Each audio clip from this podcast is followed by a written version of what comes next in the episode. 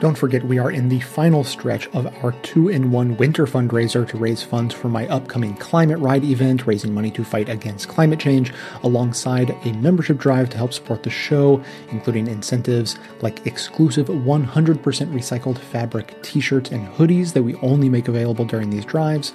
You can check out the campaign and all the details by clicking on the big banner right on our homepage or the link in the show notes right on your listening device.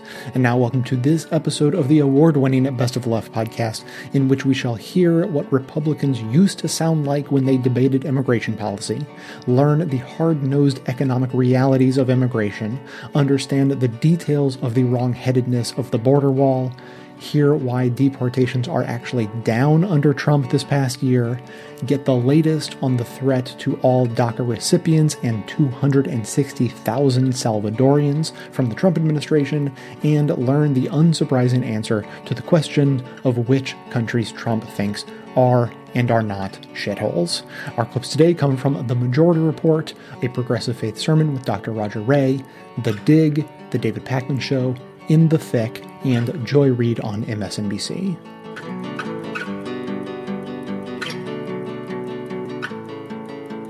Here is a debate between George Herbert Walker Bush, who ran against Ronald Reagan in the 1980 Republican primary.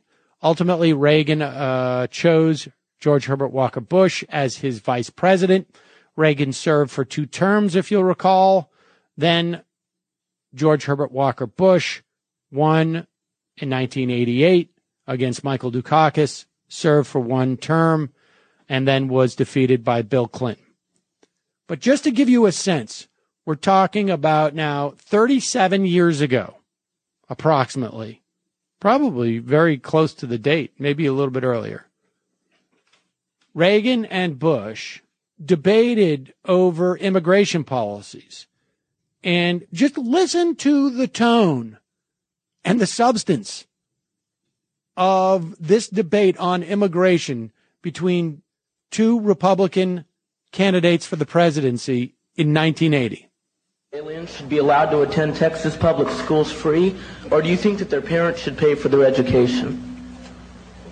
Who are you addressing? All right, pause it for one second. Now, I should just say the question was, because it got a little bit clipped, do you think that undocumented immigrants should get, should be able to go to public schools in Texas? And here is uh, George Herbert Walker Bush. Who are you addressing that to? I think you're first in this. Uh, he was looking right at you. I said he was.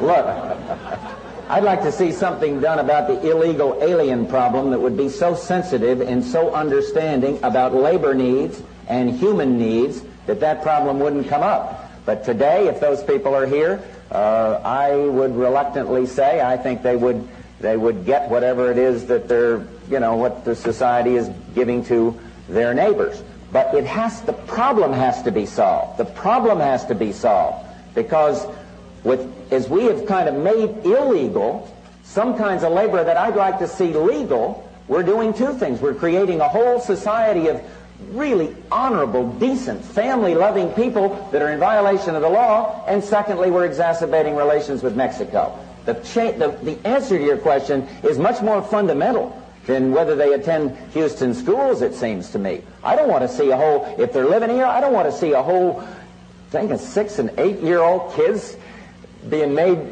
you know, one totally uneducated and made to feel that they're living with outside the law. Let's address ourselves to the fundamentals. These are good people, strong people. Part of my family is a Mexican. Can I add to that? I think the time has come that the United States and our neighbors, particularly our neighbor to the south, should have a better understanding and a better relationship than we've ever had. And I think that we haven't been sensitive enough to our size and our power. They have a problem of 40 to 50 percent unemployment. Now, this cannot continue without the possibility arising with regard to that other country that we talked about, of Cuba and what it is stirring up, of the possibility of trouble below the border, and we could have a very hostile and strange neighbor on our border. Rather than making them or talking about putting up a fence, why don't we work out some recognition of our mutual problems make it possible for them to come here legally with a work permit, and then while they're working and earning here, they pay taxes here. And when they go on to go back, they can go back and they can cross and open the and open the border uh, to them, said Ronald Reagan. Now, you just contemplate. Now, I'm not saying those are. Um, uh, uh, there's some problems with so what they're suggesting there. The idea of creating a second class citizenry, the sort of uh, worker permits, I think, are somewhat problematic to a certain extent. But nevertheless, it's unbelievable, unbelievable where we are today in terms of the Republican Party when it comes to immigration, based upon where the two leading candidates in the Republican primary back in 1980 were, one of whom was considered the most conservative president uh, that we had had in modern times. And remind you that Reagan, as president, basically gave amnesty to three to five million, I think it was, undocumented immigrants at that time. It was NAFTA that then became uh, problematic and drove a lot of um, Mexican farmers north.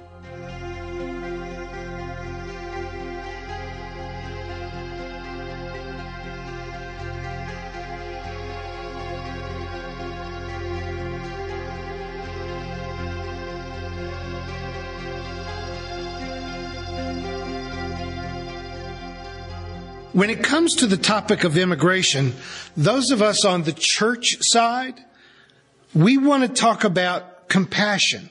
We, we want to use Old Testament language of welcoming the stranger. But we also really have common ground with Wall Street and corporate interest and even the Pentagon when it comes to this one. I was intrigued by a lecture delivered by Dr. Richard Wolff, who's an emeritus economics professor at the University of Michigan at Amherst. He explains that looked at from a purely economic perspective, a person's least productive time of life is their first 20 years. Children consume goods, but they don't produce goods, or they shouldn't produce goods. In a civilized society, they shouldn't be producing anything. In most countries, parents sacrifice to raise and educate their children who, for an entire generation, consume medical services, they eat, they have to be housed. They also require a lot of sacrifices for education and for childcare. So when a 20 year old immigrant comes to the United States, we are inheriting an economic asset that is ready to enter the productive, income generating, tax paying time of their lives. Which is why both countries and communities complain about brain drain when too many of their young people seek to leave to seek their fortunes elsewhere. A child requires a huge investment in the future. So every immigrant who comes here is an investment that is being made in our country, often by a much poorer country that cannot really afford to do it for us, but we're acting like they're somehow a tax on us when in fact we're inheriting a gold mine every time a able-bodied laborer shows up in our country. We often hear that illegal immigrants are a drain on our tax supported services. And while there are some medical and educational expenses involved in their presence here, by and large, they are paying taxes and cannot legally receive benefits from the taxes that they're paying. They're paying into Social Security. They're paying into Medicare. They're paying into Medicaid, but they don't get to draw out of those things. I personally think that it's wrong to make them pay if they don't get to legally uh, uh, draw out again. But looked at again from a purely economic perspective, if you just talk about the math involved in this, illegal immigrants are not only doing back-breaking labor that few American citizens would want to do, even if they were paying two or three times as much for the labor, you still couldn't get many Americans to do it. But at the same time, they are subsidizing our social safety net. It's not fair, but it works to the favor of American citizens. Now, I personally wish that we could turn Central, North, and South America into the kind of union that Europe has had, in which people could move as freely as capital now moves. We have very strict laws, uh, and, and Trump wants to build a fence along our southern border to keep people from moving around. But while you can restrict people, you can't really restrict the movement of money. Money is fungible. So money will go to wherever labor is cheaper and where safety and environmental laws are more lax. If we made it so that people could move as easily as money moves, we could keep production closer to the point of consumption while keeping workers' salaries higher and working conditions safer and less of an environmental damage. Now this is not even something that's under conversation in the Americas, but just think about if we just quit all of this fear of immigration and allowed all of the Americas to be one economic union. We maintain sovereignty of Canada and the United States and Mexico and what have you, but we have an economic union that makes labor as fungible as capital and it would solve tremendous problems. It would be good for Wall Street. It would be good for the environment. It would be good for labor. And it would give we liberals one less thing to whine about. And wouldn't conservatives love that? Speaking of things that liberals are mad about, though, just think about how this would solve the DACA problem. We're now threatening to deport 80,000 young, productive, educated, law-abiding, tax-paying people, deporting them possibly to a nation where they don't even speak the language. I mean, if you were brought here, uh, I, I, adopted my daughter when she was four months old from Korea, and for years we go to Korean restaurants, and the waitresses would be angry that she didn't speak Korean. I said, she speaks as much Korean as your kid did when your kid was four months old. That, that these, these kids who were brought to the United States by their parents oftentimes learned English first and became the family translator and, and they, they don't even have the skills to get a job if we deport them to Mexico, Guatemala, Nicaragua, El Salvador. We would literally be assassinating their work life. They would, they would become indigent in their country of birth because they don't know how to make a living there. But from a purely economic perspective, we need for them to stay. They are an economic asset to us. It's also relevant to point out that statistically, both the Dreamers and other illegal immigrants have a much lower crime rate than native born Americans. You think about it. If you are not a citizen and you draw any legal attention to yourself, you don't just get a fine or get sent to jail for a couple of weeks. You get deported.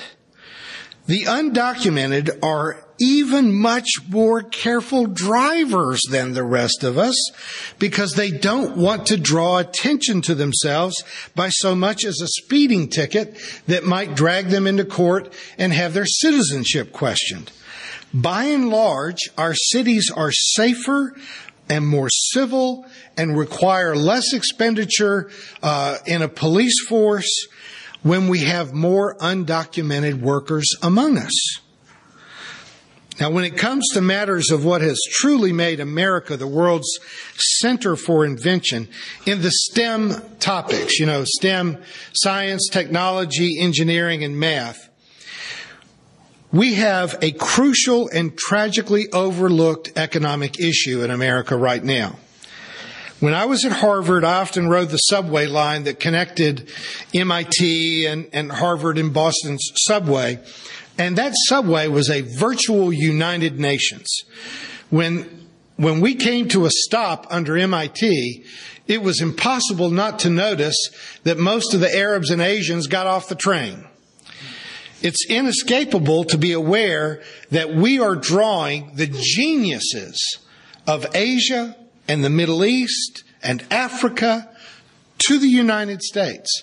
Now, Harvard, and I'm, I enjoyed my time at Harvard and proud to have been there, but you can get into Harvard if your parents or grandparents went. You know, there's a lot of, uh, I'd like to say that it was, uh, I was around the smartest people I've ever been around, but there were some real dummies in the class whose, whose, uh, whose parents had just either donated enough money or had the blue blood lines to get them into Harvard. MIT doesn't play that game. You get into MIT if you are the smartest and the best. One out of uh, 18 or 20 of their applicants actually get in, and 10% of the people at MIT are from 63 nations around the world. So we draw off, we siphon off other nations' best and brightest. And one of the ways that America became such a global force in science and technology is exactly because we happened to have the best schools, so we attracted the best students from the world for the past hundred years. And in very many cases, we kept them. They graduated, we gave them a green card, and they stayed here. Very many of these brilliant young inventors, physicians, and scientists are now being told to take their valuable education and go home. We've become very conservative about giving green cards and permission for people to stay. And so they come here, they take up the seat in, in uh, classrooms in STEM topics, they get the degree, and then we tell them to go away.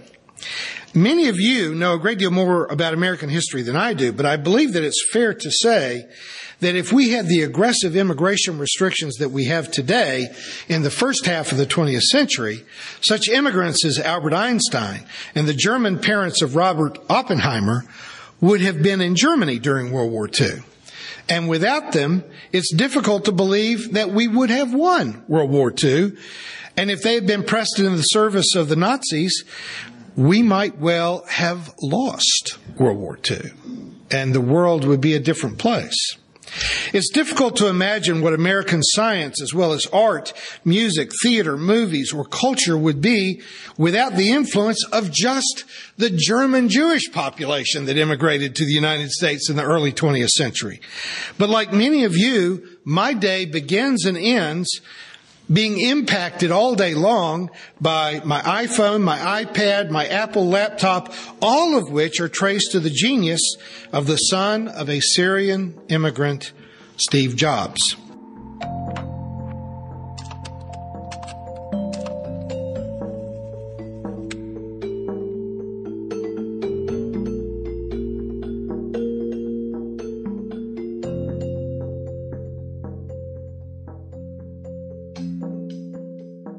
Border is more militarized than ever before, yet perhaps more Americans than ever before feel more passionately than ever that the border is dangerously insecure, and as a result, elected Donald Trump president. What's going on? Yeah, there is this uh, striking historical amnesia.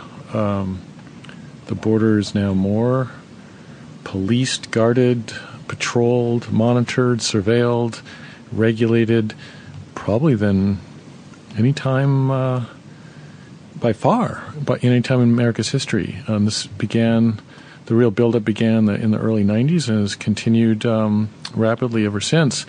But um, what's interesting is a large perception is that it's a chaotic, wide open, lawless land. And there certainly is a lot of lawlessness and a lot of smuggling and illicit activities across the border, but from a historical perspective, what's really new and different is actually the amount of policing that's that's gone on over the last couple decades. You know, Trump. You mentioned um, Donald Trump. The favorite rallying cry at his at his um, rallies was, you know, build that wall.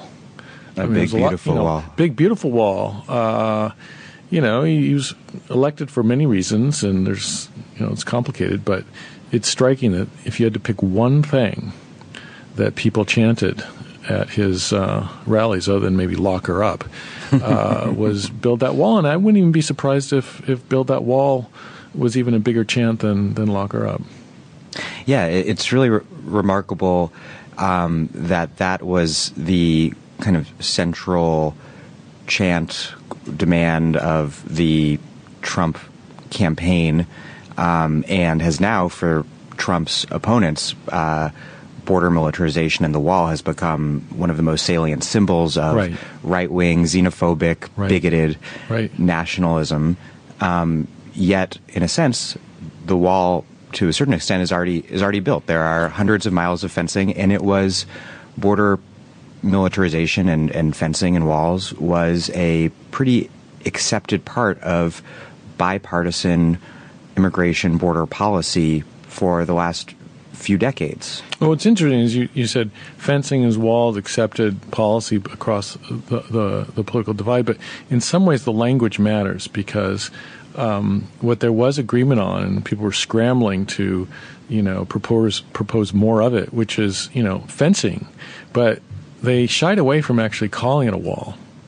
Uh, Pat Buchanan in the '90s uh, ran as a Republican, saying he wanted to build a wall In 92. In '92, and and I think again in '96, and um, uh, Republicans shied away from him. They thought he was too hardcore, too extremist, so they kind of, you know, treated him as some kind of fringe character. He said he wanted to build a wall and keep out drugs and migrants with the wall, and it was his sort of his his his term, and people ran from it. But now, several decades later, Trump has totally embraced it, and it's a new political era um, post 9 11. Um, not a lot of memories of, of those early debates with Pat Buchanan, and um, uh, he's been embraced in, in a lot of quarters for it. But you're right, the opposition also, you know, n- no wall, right, has been the, a, a rallying cry, and, and so far, um, he hasn't been able to build his big, beautiful wall, but as you put it, a lot of it's already built. It's just not called a wall. I mean, hundreds of miles, maybe over 600 miles of fencing currently um, exist along the border, and it's not as if Trump actually was proposing a 2,000 mile long wall. Um, I think his his team immediately or pretty pretty soon after proposing it, you know, acknowledged that a lot of the terrain wouldn't allow for a, a wall, and obviously you're not going to wall off the border ports of entry, which you know would wall off one of our most important trade partners. Uh, so yeah, the the the the infrastructure is already partly in place. It's just that he's been the first person who's who's actually wants to call it a wall, and has done so proudly. So going back to the late 80s, early 90s, um, let's start with the politics and then move to the policies of what those politics put in place in terms of uh, escalating border security. Why and how did border security become the site of so much intense political drama in that moment? Some of it is very local politics. I mean, it's a, it's a national issue.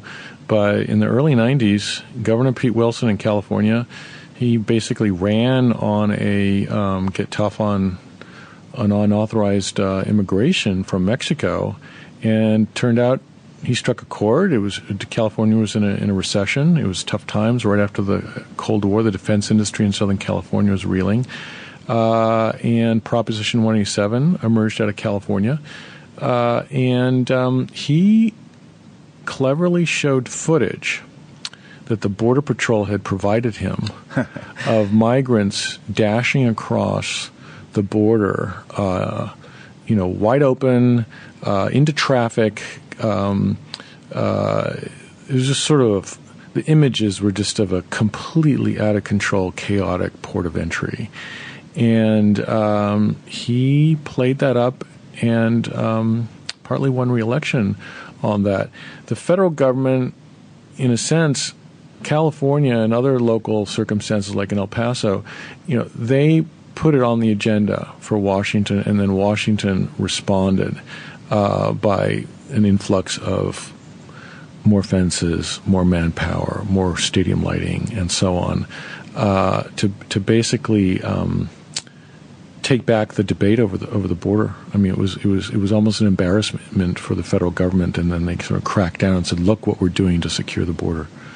And ironically, these images of people um, near San Diego Mm-hmm. running across the highway. That was actually a re- result of one of the early border enforcement yes, measures. I'm glad you mentioned that because um, some of the first fencing that went up was um, the first 14 miles, uh, the westernmost first 14 miles of, of the border started to erect a fence. And so this was an area where migrants previously um, were fairly easily coming and going, including going. I mean, back and forth almost as sort of cross border commuters, if you will. And once that fencing went up and they started, you know, patrolling more, um, that actually drove migrants to dash across the port of entry itself, which was um, uh, 14 miles in, and that's the footage that uh, Pete Wilson used was those migrants uh, running right through the port of entry. Uh, so you're absolutely right, and that, if I'm not mistaken, that initial fencing uh, was justified and used as an anti-drug effort rather than ant- immigration control. I think it had it was funded by and and justified as an anti anti drug initiative. In fact, and the fencing itself, as I recall, were basically recycled, you know, landing mats from military landing mats from Vietnam. Uh, and other military conflicts, and so it gave no, new meaning to the word recycling. It was kind of a Cold War recycling of old leftover Cold War stuff, um, and and you know, it wasn't a formidable uh, fence, but it shifted the traffic um, and it had political consequences.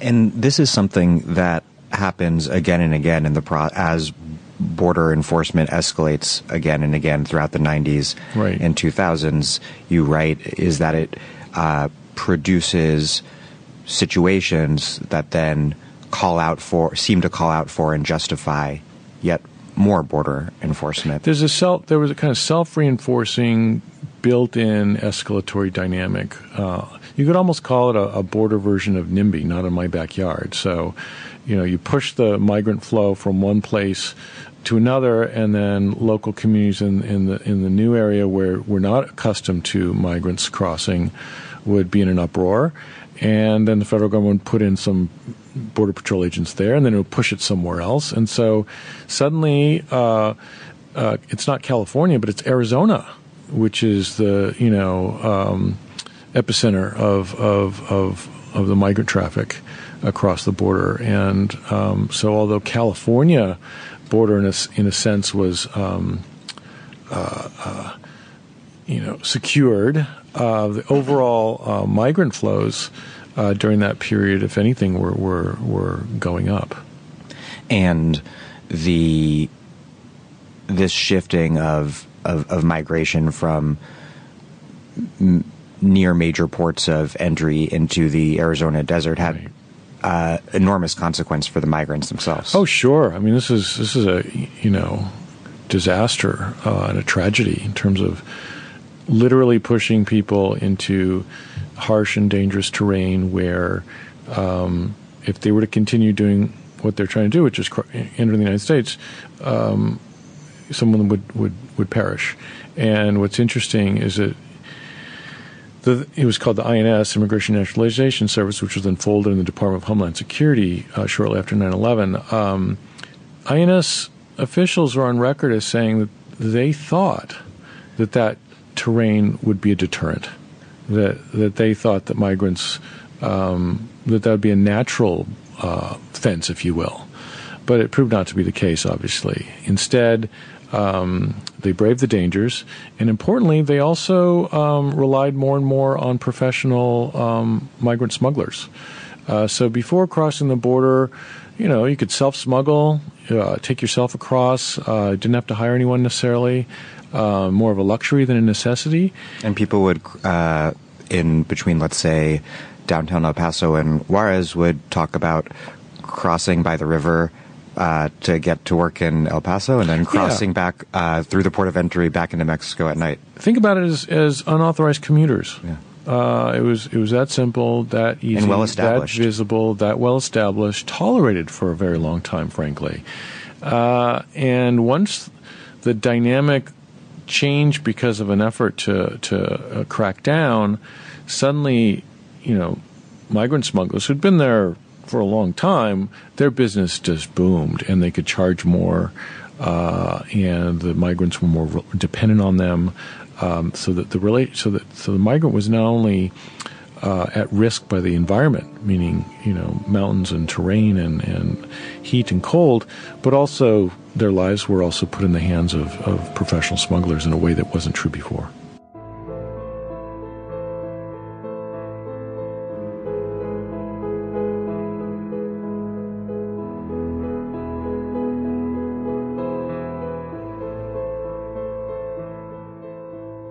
We are coming close to the end of our two in one winter fundraiser, which is both a fundraiser to fight climate change through Climate Ride and also a membership drive to help sustain the show. Again, today I got to catch up on the backlog of members of the show to thank after focusing so much on Climate Ride donors. So, a huge thanks to recent professional protester level members Avis B, Pat C, Larry the Table Guy, Eric P., Bill M., Mara H., David K., Paxton R., and Jeff R.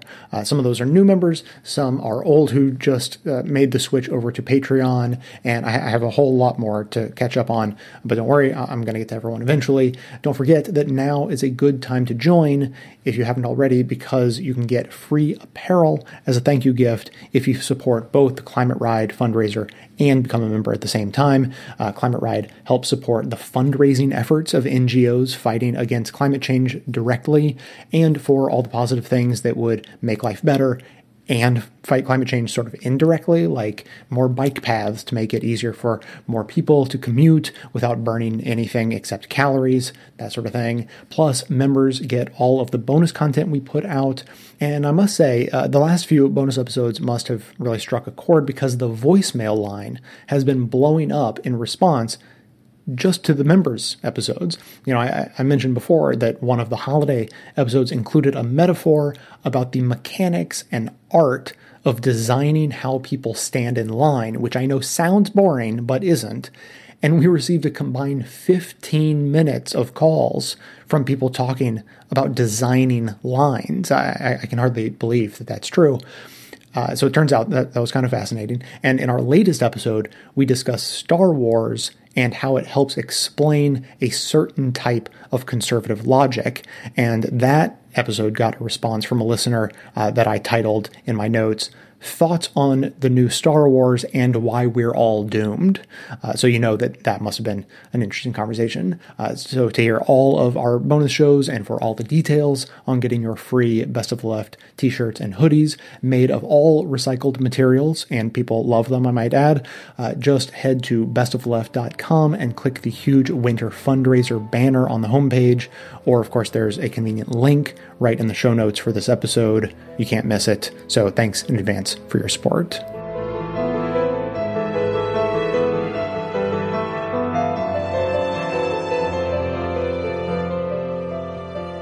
Interesting thing going on with uh, deportations of undocumented immigrants. You'll remember that our current president promised to be the big deporter. He'd get the country cleaned up of the not the best people that Mexico has been sending us, law and order, all of that type of thing. And it is true that the Trump administration has been bragging about and has been making more arrests, right? Immigration officials from ICE have been making more arrests for people who are on, uh, who have immigration status violations since he became president of the United States. But more arrests does not mean more deportations, especially when the arrests are pretty haphazard. Deportations are actually down under Trump. Now, I'm not complaining. I'm not passing a value judgment on this. I'm just pointing out to you that the rhetoric has been everybody's going to go out and then they can come back in, maybe legally through a beautiful door in the as yet, as yet to be built wall that Mexico will pay for. But deportations are down. The numbers show that the Trump administration is on pace for fewer deportations in 2017 than in 2016 under President Barack Obama. And there are 43% more arrests. So how do the numbers add up? More arrests, way more arrests, but way fewer deportations. The pledge from Trump was to arrest and deport so-called criminal illegal aliens. Three million drug dealers that Trump says are around and gang members and other criminals who have committed crimes in addition to being undocumented in the United States. ICE is having trouble finding them, right? 43% more arrests by ICE, but it's mostly people with no criminal record who are just in the US undocumented. In addition, Trump's rhetoric around immigration has made it so that a ton of nonprofits have raised way more money in donations. They are now providing pro bono legal help to undocumented immigrants, and that is slowing down deportation. So consider the big picture of what's happening here. Trump wants to keep us safe. So he says, we're going to just start arresting way more people and deporting them. ICE, rather than targeting specific undocumented immigrants who have committed violent and other crimes and would qualify for quick deportation, ICE starts haphazardly arresting everybody with an immigration status violation. It fills up the system with people that are low priority with deportation. Many of them end up getting free legal representation as a result of Trump's rhetoric. And then the entire law enforcement and immigration and legal apparatus gets gummed up because it's full of people who have been arrested on immigration status viola- violations, but actually haven't committed any crimes. It's backwards. It's a total gong show. And if your question is, well, how will the Trump administration talk about this? They'll just say, ICE is doing a fantastic job. Tremendous, really. Did you know arrests are up? A lot of people didn't know that, but they are. We're arresting more illegals than ever before. Stunning, really. Amazing what Barron can do with computers. They're going out, and maybe someday they'll come back in, but they're just being arrested by ICE and deportations are down. If you are a committed Trumpist, how do you defend this? How do you justify this? And again, I'm not saying this is a good thing. I'm not saying I support the policy. But if you're a Trumpist and you believed what Trump was going to do, how do you defend this? Or do you just pretend it's not going on?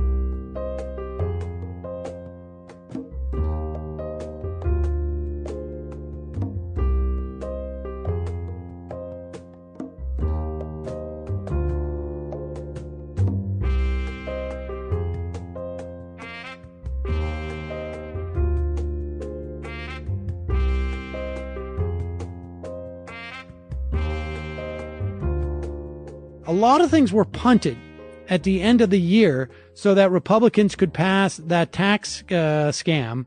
And um, so we're dealing with a lot of stuff, including uh, the the question of whether or not the government is going to ha- uh, shut down in just, I guess, about 15 days from now, 12 days from now on the 19th.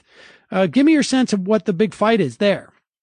Well, I mean, uh, you know, uh, I'm not sure, to be honest, because I think if we were going by what we would normally see in this government funding fight, we would see the far right in the House and perhaps some members of the Senate, like you know Rand Paul or you know Mike Lee or some of those those kind of libertarian style folks, who would be unwilling to vote for you know the uh, to keep the government open because out of an ideological commitment to you know we've got to reduce spending, uh, the deficit, all the rest of that. And what that would then require is the, for the Republicans to find some Democrats to help them get it over the line. And that would mean they'd have to negotiate with Democrats. And I think that people are assuming that means that that is the forum in which we would perhaps be able to get a deal on the Dreamers, on the on the renewal of some kind of DACA. I don't know if that's going to hold true because the reason is that I'm seeing this far right uh, cabal uh, caucus, the House Freedom Caucus, and these other guys in, in, in the Senate suddenly have become full blown Trump guys. And, and they are, in fact, Mark Meadows, the head of the House Freedom Caucus, is flying around on Air Force One with Trump. Apparently they're on the phone with each other all the time. They are now allies. And we're seeing this happen a lot in the, in the Congress Whereas once, you know, we kind of thought everybody would maintain their own, you know, niches uh, right. and their and their own kind of uh, caucuses within this whole thing, in which they would leverage their power. We're seeing a lot of that fall away, as we saw during the tax tax fight. Um, you know, nobody cared about the deficit, obviously, um, and and and we we're seeing that that whatever never Trump uh, you know group there might have been, or people even just a little bit queasy about it um, other than you know Jeff Flake and Bob Corker, who are both retiring, and John McCain, who you know who knows what he's going to do. I mean, they voted on the tax bill, but even just in general, people like Lindsey Graham or Orrin Hatch, who's now retiring, others kind of going full blown, you know, Trumpist. And that says to me that we may be looking at a different dynamic. Now, I assume that I'm not the only one who sees that. I have to assume that Nancy Pelosi and Chuck Schumer are well aware of where all that is, probably more aware than I am. So I have to assume that they're not planning uh, their attack uh, in terms of DACA and keeping the government open, uh, you know, based solely on the past. I mean, that that if there has if this shift that I'm seeing and and feeling uh, exists, that they've got another plan. So it, to that extent, I don't know what it would be, and I don't right. know what to expect.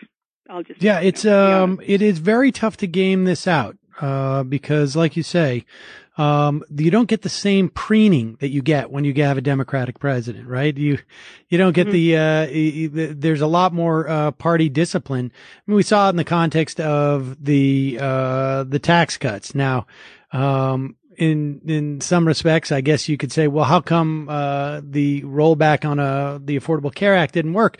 You know, it was two. They had two, they had defections from literally uh, three Republicans, right? And yep. one uh, wanted to make sure that he uh, he got his uh, airtime, and the other two were ones who were going to really suffer uh, electorally. Uh, Susan Collins, you know, may want to run for governor in Maine, and if she's literally cut the the health care of hundreds of thousands of people on Medicaid, she's going to have a tough time with that in her own state. But beyond that, um, there has been uh, a tremendous amount, it seems to me, of, of, of falling in line with the with the Trump agenda, which is you know frankly not that different from uh, the Republican agenda, broadly speaking. Um, and so I guess we'll see. I suspect we're going to end up seeing another punt, and we're going to see another continuing resolution when it comes to the budget. But uh, the the question is, is that I mean, the the the the the clock is ticking for uh, for DACA people, mm-hmm. and these are these are people who were brought to this country as children, who have lived in this country for I think oh, well over a decade, uh, and may be deported to a country that, in many cases, they haven't seen for their the the vast majority of their life. I mean, maybe you know uh, they were there when they were one or you know eighteen months old.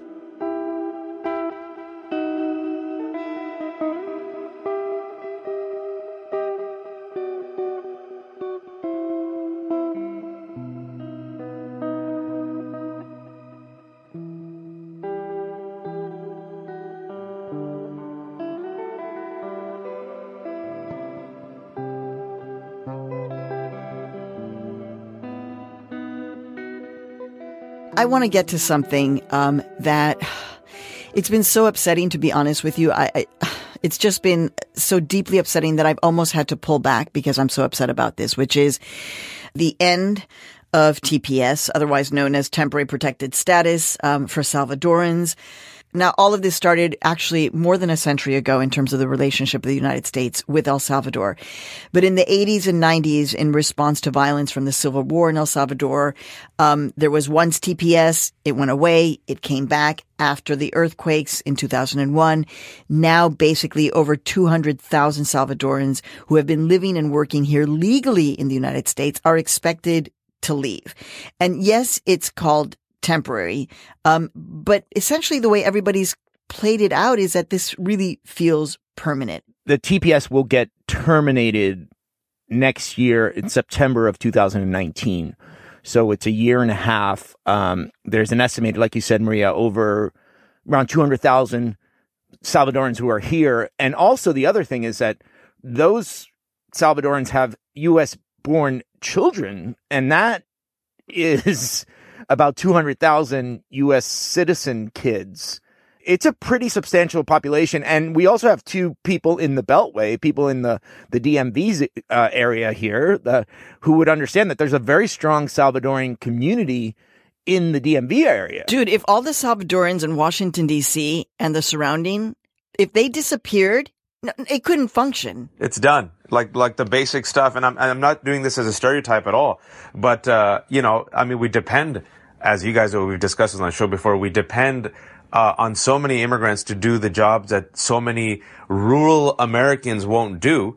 Uh, and that's the same case here in Washington, D.C. and Virginia. So if they all decide to leave one day and say, you know what, tap out, I'm not going to show up because you're not showing up for me, a lot of basic stuff uh, that we take for granted is not going to happen. You're making these kids, you know, have to make these decisions that is like a Sophie's choice. And with TPS and ending TPS, I'm, it's heartbreaking to say this, but I completely expected this. I'm not surprised. Ed, what do you got about all this? Congress could do something about this. And just as he's compelling them to do something on DACA right now, they got 18 months to sort this one out as well. And don't be surprised if you hear in the coming days that this decision regarding TPS suddenly becomes a potential element of the ongoing talks over DACA and a wall and such things.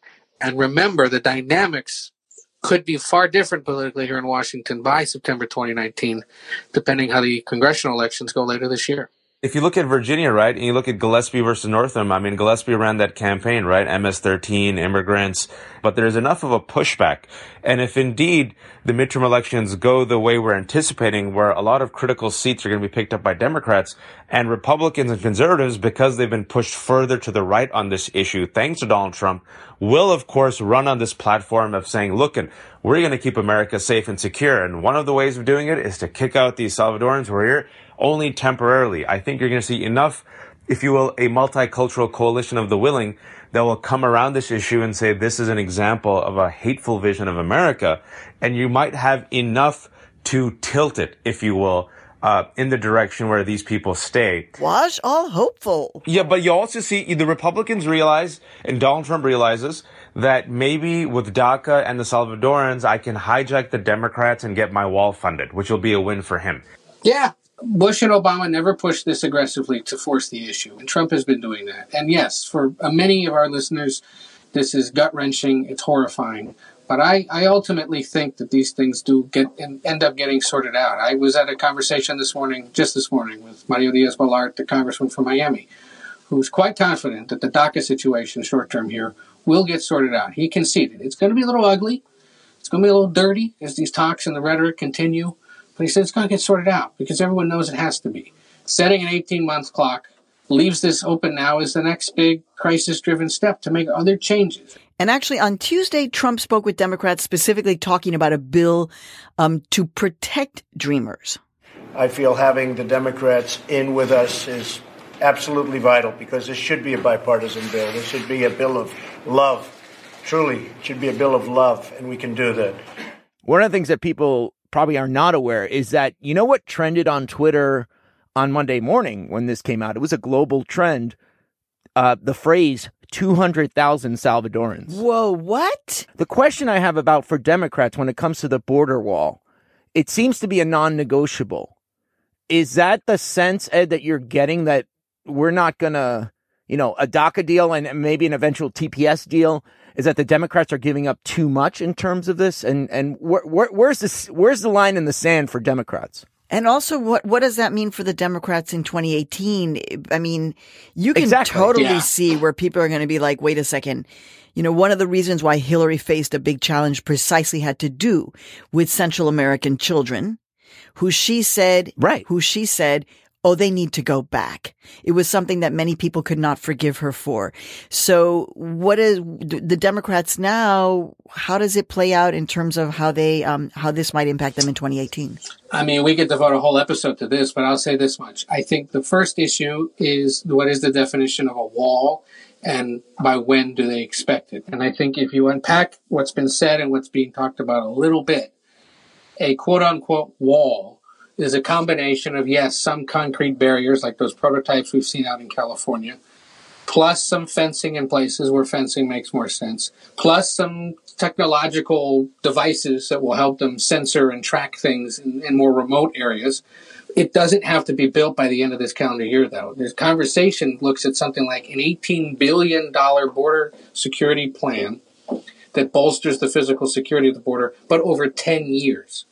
And what they may only need in this agreement with DACA is the what they call authorizing language to essentially begin that project to be followed in the 2019 budget that has to be written by October, which won't get written. That's a whole other story. But in future budgets, begin seeding that project with the first little bit of money. If, if that's all they need so that the president can say he's getting his wall, so be it. But that also means that he mm. won't be here in 10 years and maybe it'll look a little different by then. Right. And on Tuesday, Trump jumped directly from a bill for dreamers to the wall, except now it doesn't seem like he needs to have that wall actually along the entire border. ICE last week. I had a big meeting with the Border Patrol agents last week. Nobody knows it better than them. As an example on the wall, they say, Sir, we desperately need the wall. And we don't need a 2,000 mile wall. We don't need a wall where you have rivers and mountains and everything else protecting. But we do need a wall for a fairly good portion. I covered the fact that in 2007, $28 billion were set aside by Congress and George W. Bush to build the wall. Okay. I just don't want us to forget that we've been here before and that the wall, you know, I, I love the fact, Ed, that you use the appropriate language as in the legalistic, what, you know, fencing where appropriate. I'm sorry. It's a money grab. Mm-hmm. But that, but that, Maria, is why any agreement to do this should be rooted in a grain of salt. Someone's going to come along where those $18 billion are needed for something else. But look, also repeal and replace. They also realize, oh, wait, we don't have a replacement, but for their base and for their donors, you kind of have to drum up some of these talking points uh, that Donald Trump ran with, which still galvanize millions around the country uh, who think differently from Maria. And so for many Democrats, especially in the in the last two weeks in D.C., uh, exactly as Ed said, some folks are saying, okay, uh, if it gives the Republicans and Donald Trump specifically a short term win that he can spin, but what we get is protection for DACA, and if what we can get is protection for 200,000 Salvadorans, and then God knows what's going to happen in 2018, and then we can just come back and say, psych, and by that time, there's enough people who realize this is a toxic idea. Why not go along with it? Uh, let the Republicans feel like they've got to win. Uh, they go back to their donors, their base. Trump then trumpets on Twitter that he has a win. And at the end of the day, the win is just some authorized language for a wall that hopefully will never get built. If that's the short term loss to get a long term win, why not do it? Um, and that's kind of the, the talking point that's been emerging in the last two weeks here.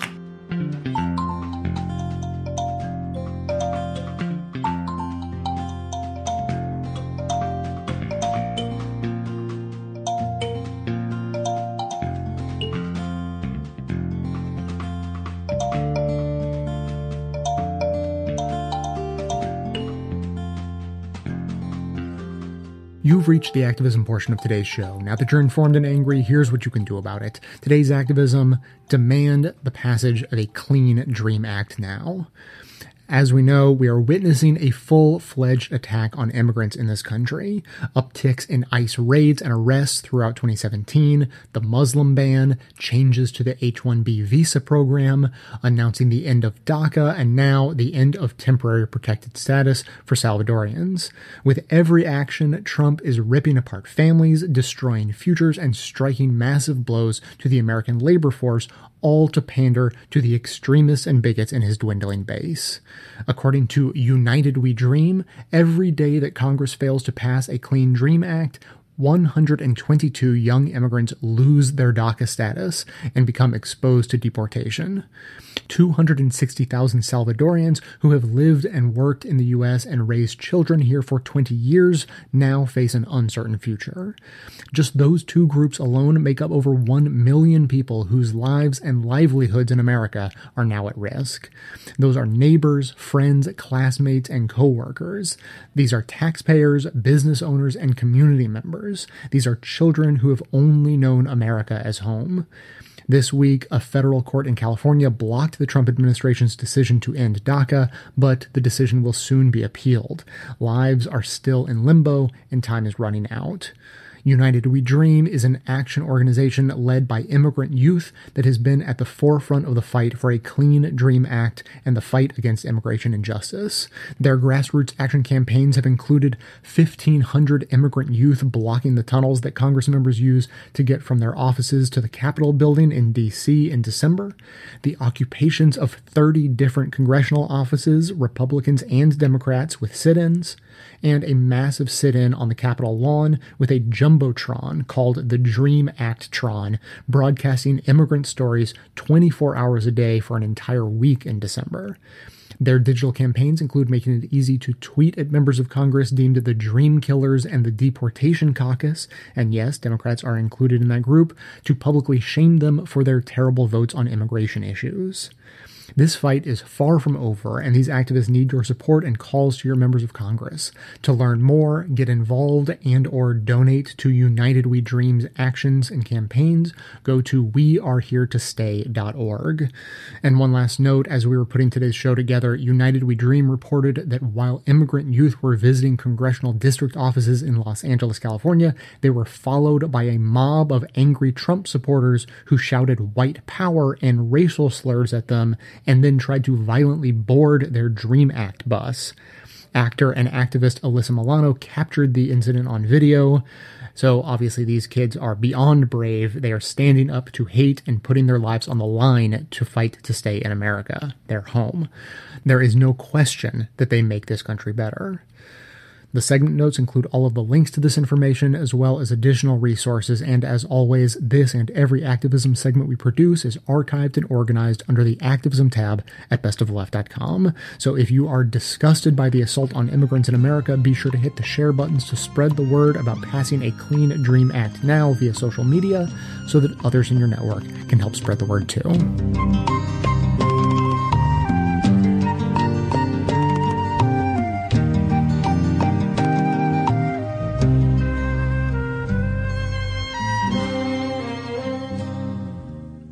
Happen to be an American citizen. I was born in Brooklyn, New York, and raised in Denver, Colorado. But my parents were immigrants. My mom, who was a college professor, was born in British Guyana. And my father, who was a geologist, was born in the Democratic Republic of Congo. Two people who immigrated from those countries, from countries located in South America, just off the Caribbean and Africa, and uh, just off the Caribbean, and from Africa parts of the world that presumably, according to the President of the United States, you will find shithole countries from which the United States should not accept immigrants. Tonight, the breaking news out of Washington, D.C. should come as no surprise to any American, but it should be embarrassing to every American. This afternoon, the man who was elevated to the presidency of the United States, Trump, who was sued by the Nixon administration in the 1970s for refusing to rent apartments to African Americans, who rose to political prominence by questioning whether the first black president was really an American, who kicked off his campaign by calling Mexicans rapists, and who as president said that there were good people among the Nazis who marched in Charlottesville and who killed a woman by ramming, ramming her with their car. That man, Donald Trump, during a meeting in the Oval Office inside the White House, did the least surprising thing of his presidency today. Both NBC News, which cites a Democratic aide, and the Washington Post, which broke the story and has two sources, report that Trump became frustrated when lawmakers proposed reinstating protections for immigrants from Haiti and from African countries as part of a bipartisan immigration deal. The Post reports that El Salvador was also among the nations mentioned. The Trump administration had moved in recent months to end such protections. After lawmakers made their proposal, the Post reported Trump said, Why are we having all these people from shithole countries come here? Then added that the U.S. should have more people from places like Norway. Why do we need more Haitians? Trump said, the Post reports, citing people familiar with the meeting. Take them out. Later, the White House didn't even pretend Trump didn't say it. Its response to the reports reads in part certain Washington politicians choose to fight for foreign countries, but President Trump will always fight for the American people. It should also not surprise you at this point that this is reportedly not the first time Donald Trump has uttered these kinds of comments. During a discussion on immigration in December, the New York Times reported that Trump slurred Haitians, saying they, quote, all have AIDS. And that once Nigerians, whose country of 186 million people has lots and lots and lots of big cities, that once they had seen the shiny, gleamy United States, they would never, quote, go back to their huts in Africa. But remember, Trump's comments are not just idle talk. The White House statement confirms that it is the position of the President of the United States in an Oval Office meeting with top elected officials working out a deal on our immigration policy that we should discriminate about who can come to America based on the color of their skin and their, their nationality. Less people from S-holes, more people from Norway.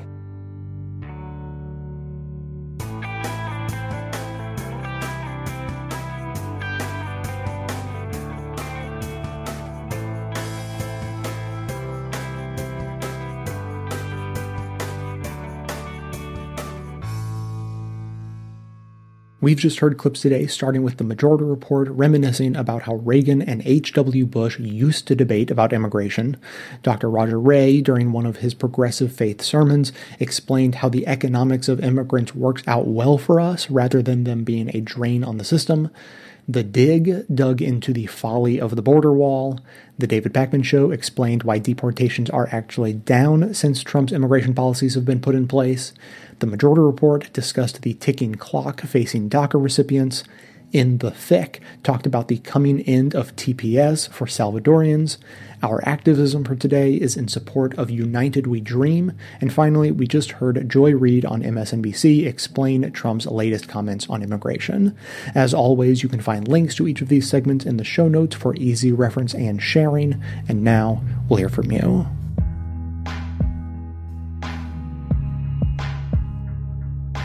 Jay, Amanda, this is Dave at Olympia, Washington. Just a quick voicemail. I was listening to another podcast. I'm sorry. Rationally speaking, was interviewing somebody talking about choice falsification. And there's not really a clip that would fit in any context. The idea that uh, you express things publicly different than what you might express internally, what you truly believe. And from trivial cases of my friends want to go see this movie. And I don't really want to. I'm not into that movie, whatever. But I, yeah, whatever. I, I don't say anything. We play along. To you know, a super racist thing gets said. Do you stand up? Do you express your things publicly? Or conversely, uh, racists are feeling more freedom to express their opinions online. I don't think that's because there are more racists suddenly. I think that's because there is a, a freedomness they, they sense of freedom to not have to hide their true beliefs anymore. This led to a one-off statement, kind of a like an idea.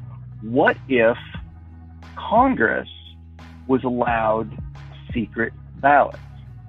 So the Senate could still debate, they could still rant, they could send out their inflammatory fundraising emails of, oh, we're going to save the country from whoever we're going to save it from. But when it comes down to vote, it's a secret ballot. It kind of blew my, I'm like, well, I don't know. They'd be unaccountable. Well, maybe they've been accountable to the, you know, to the, the interests that have bribed them. Well, maybe that's a good thing. This is totally unrealistic. This is never going to happen, but it makes my brain tingle with, with ideas. It, it's an interesting thought experiment that I'm going to be dwelling on for a while. I thought I would share and maybe share with other folks in the audience, see what they all think. As always, Jay, Amanda, you guys stay awesome.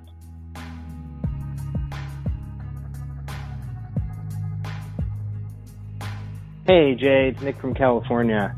Um, I was just calling. I'm a, a long time listener, and I think it was last year you told a pretty compelling story about how you basically stepped away from Best of the Left. You like put like a committee in charge of it or other people in charge of it and actually had walked away from it. You'd like built it up and then sort of walked away from it to do other things and sort of left the story there and said, well, I'll see you next year and I'll tell you then. And so I remember that because I always remember thinking I've been a long time listener and I must have just started listening the whole timeline. Not too much after that supposedly happened, maybe like a year later. So, you know, I was interested to hear this best of the left lore about that in its entirety. I left it on a cliffhanger, and I remember that, and I just listened to the year-end review show, and uh, uh, you, you failed to deliver on your promise to uh, resolve the end of that story, or at least the middle of that story, where you sort of came back and took the head of it, or explained what that story meant, or, or whatever. So, just reminding you, in case you ever get to it, uh, in a bonus or something, uh, that there were some people who, who remembered that and uh, were eager to hear it. All right, man. Keep up all the good work. Take care. Bye.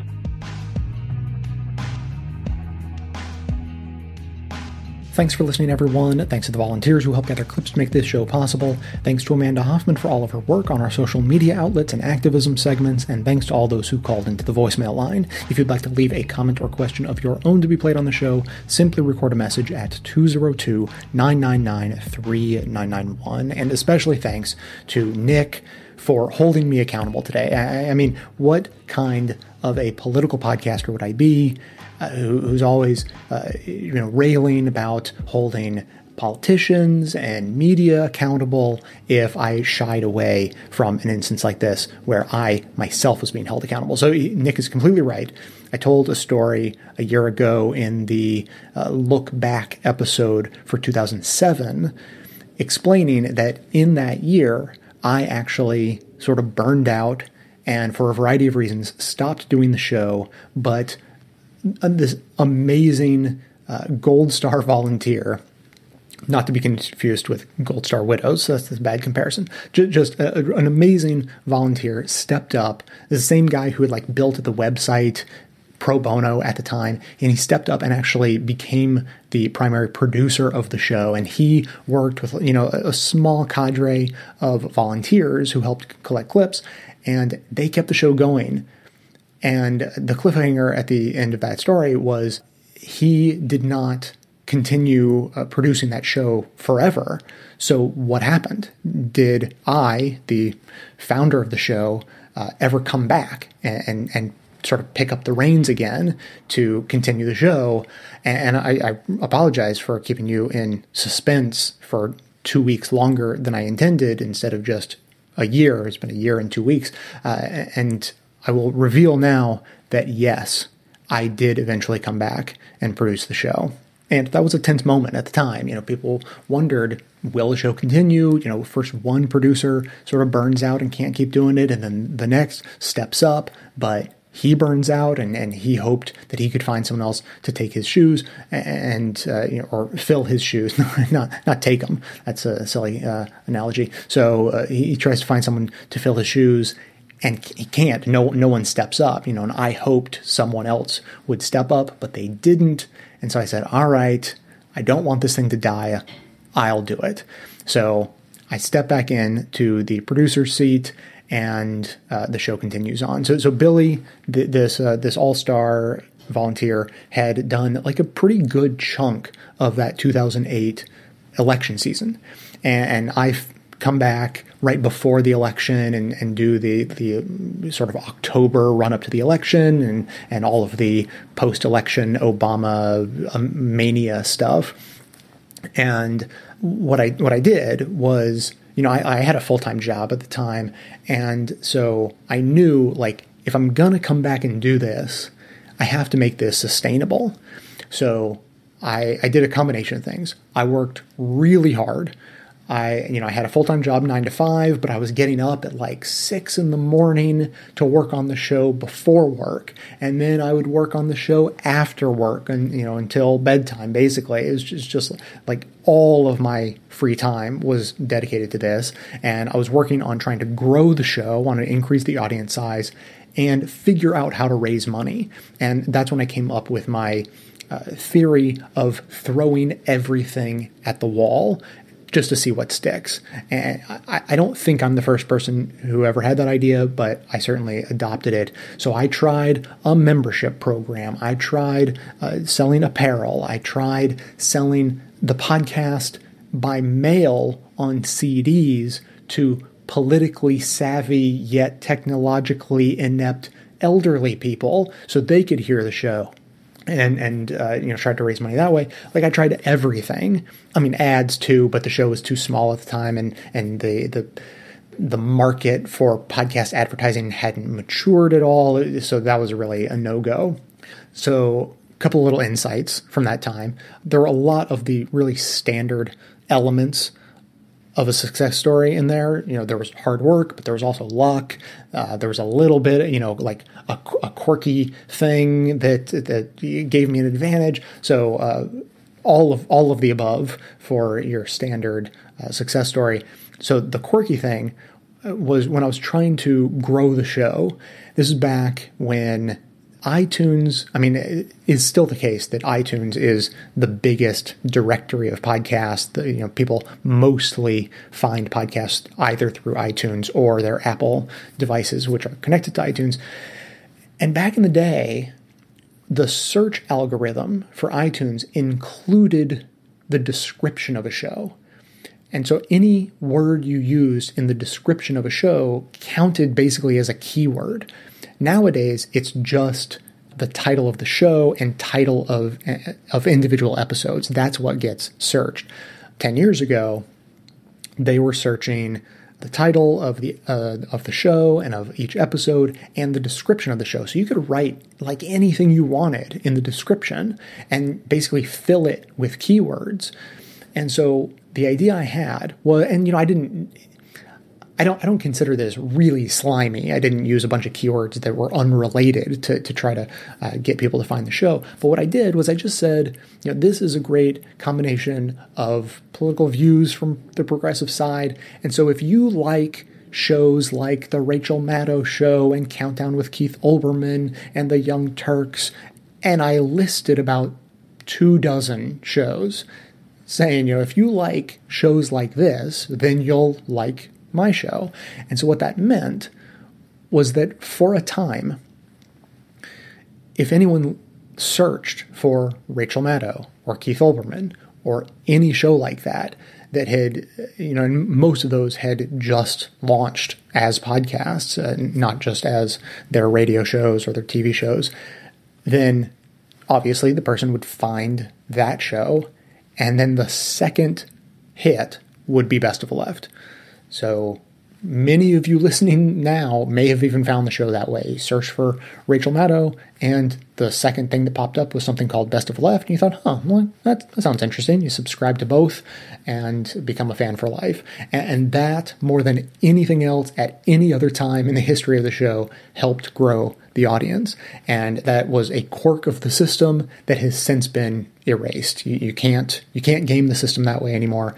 So, as I said, it, it was a story filled with genuine, hard, hard work, full of long hours, and absolute luck and quirky circumstances that helped give us a much, much needed boost at the time. And, and one side note, in, in case you've ever wondered, there's an inside story to why Rachel Maddow has a podcast. You know, MSNBC doesn't go around podcasting most of what they have on uh, on their channel, but Rachel Maddow came from radio, and she had built such uh, such a big and you know pretty loyal radio audience, including through podcasting, that she didn't want to basically abandon those people when she moved to MSNBC. So she wrote it into her original contract with MSNBC that not only would she get paid millions of dollars and you know whatever else is in her contract, but that MSNBC had to promise to maintain both an audio and a video podcast of her show basically in perpetuity so that that podcast audience would always be able to see her show that way.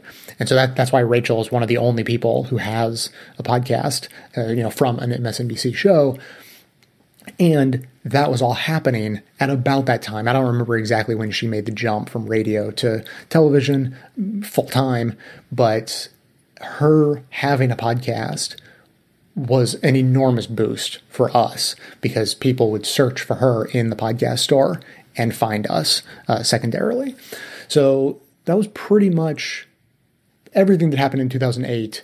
Uh, looking looking back 10 years was the beginning of saying, okay, if I'm going to do this, I'm, I'm going to really do it. I'm, I'm doing it 100%.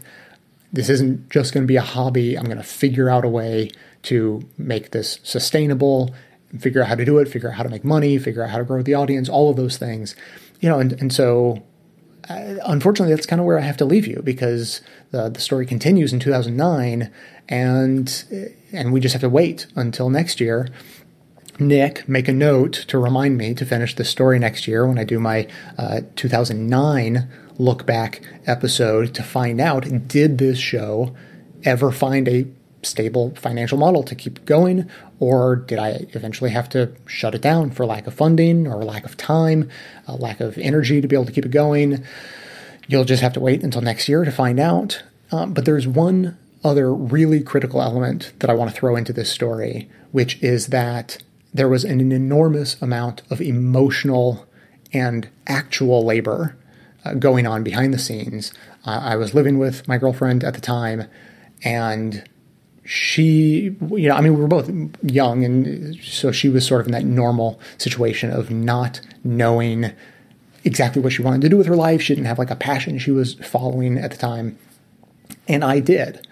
And we sort of just came to this agreement somewhat naturally uh, through some discussion, but also just it sort of fell into these roles that while I was working incredibly hard, getting up really early, you know, working 10 or 12 hours a day, she took on a lot of the emotional labor that comes along with that and cleaning and cooking and doing those sorts of things that I felt rightly question mark, but you know, justified in saying like, I, you know, I just don't, I don't have the energy, I don't have the capacity to do it. If, if I'm going to be doing this other thing and I'm going to try to make a real go of it with this show, then you know, can I can I just focus on this and you can help out and be supportive by doing these other things like making dinner at night. And so without that, there's no amount of effort I would have had available to do what I did to to build the show in the time frame that I did and and to build the audience and, and build the uh, the membership program and try to get funding for it and and just put out enough episodes just do the actual day-to-day work of putting out episodes to make the show uh, what it is and make make it something that people wanted to support. And so I, I just want to throw in that note uh, you know the term emotional labor was not something I would have even been aware of 10 years ago. And I appreciate it. Like, you know, I, I appreciated it at the time. I didn't have a word for it, but I appreciated it at the time. Um, but, uh, you know, I've learned so much in the last 10 years that I appreciate it more now than I, I ever could have back then. So that'll wrap up the story for this year. Stick with us for another year uh, to find out whether or not the the show managed to succeed and keep going or not. As always, you can keep the comments coming in by dialing 202-999-3991. That is going to be it for today. Thanks to everyone for listening. Thanks to those who support the show by becoming a member or making donations of any size at patreon.com slash best of left. That is absolutely how the program survives. Of course, everyone can support the show just by telling everyone you know about it and leaving us glowing reviews on iTunes and Facebook to help others find the show. You can also help us in our mission to aggregate and amplify the best progressive media by joining up with us on Facebook and Twitter and sharing all of the great content we're putting out there. And for details on the show itself, including links to all of the sources and music used in this and every episode, all that information can always be found in the show notes on the blog. So, coming to you from far outside the conventional wisdom of Washington, D.C., my name is Jay, and this has been the Best of the Left podcast, coming to you every Tuesday and Friday, thanks entirely to the members and donors to the show from bestoftheleft.com.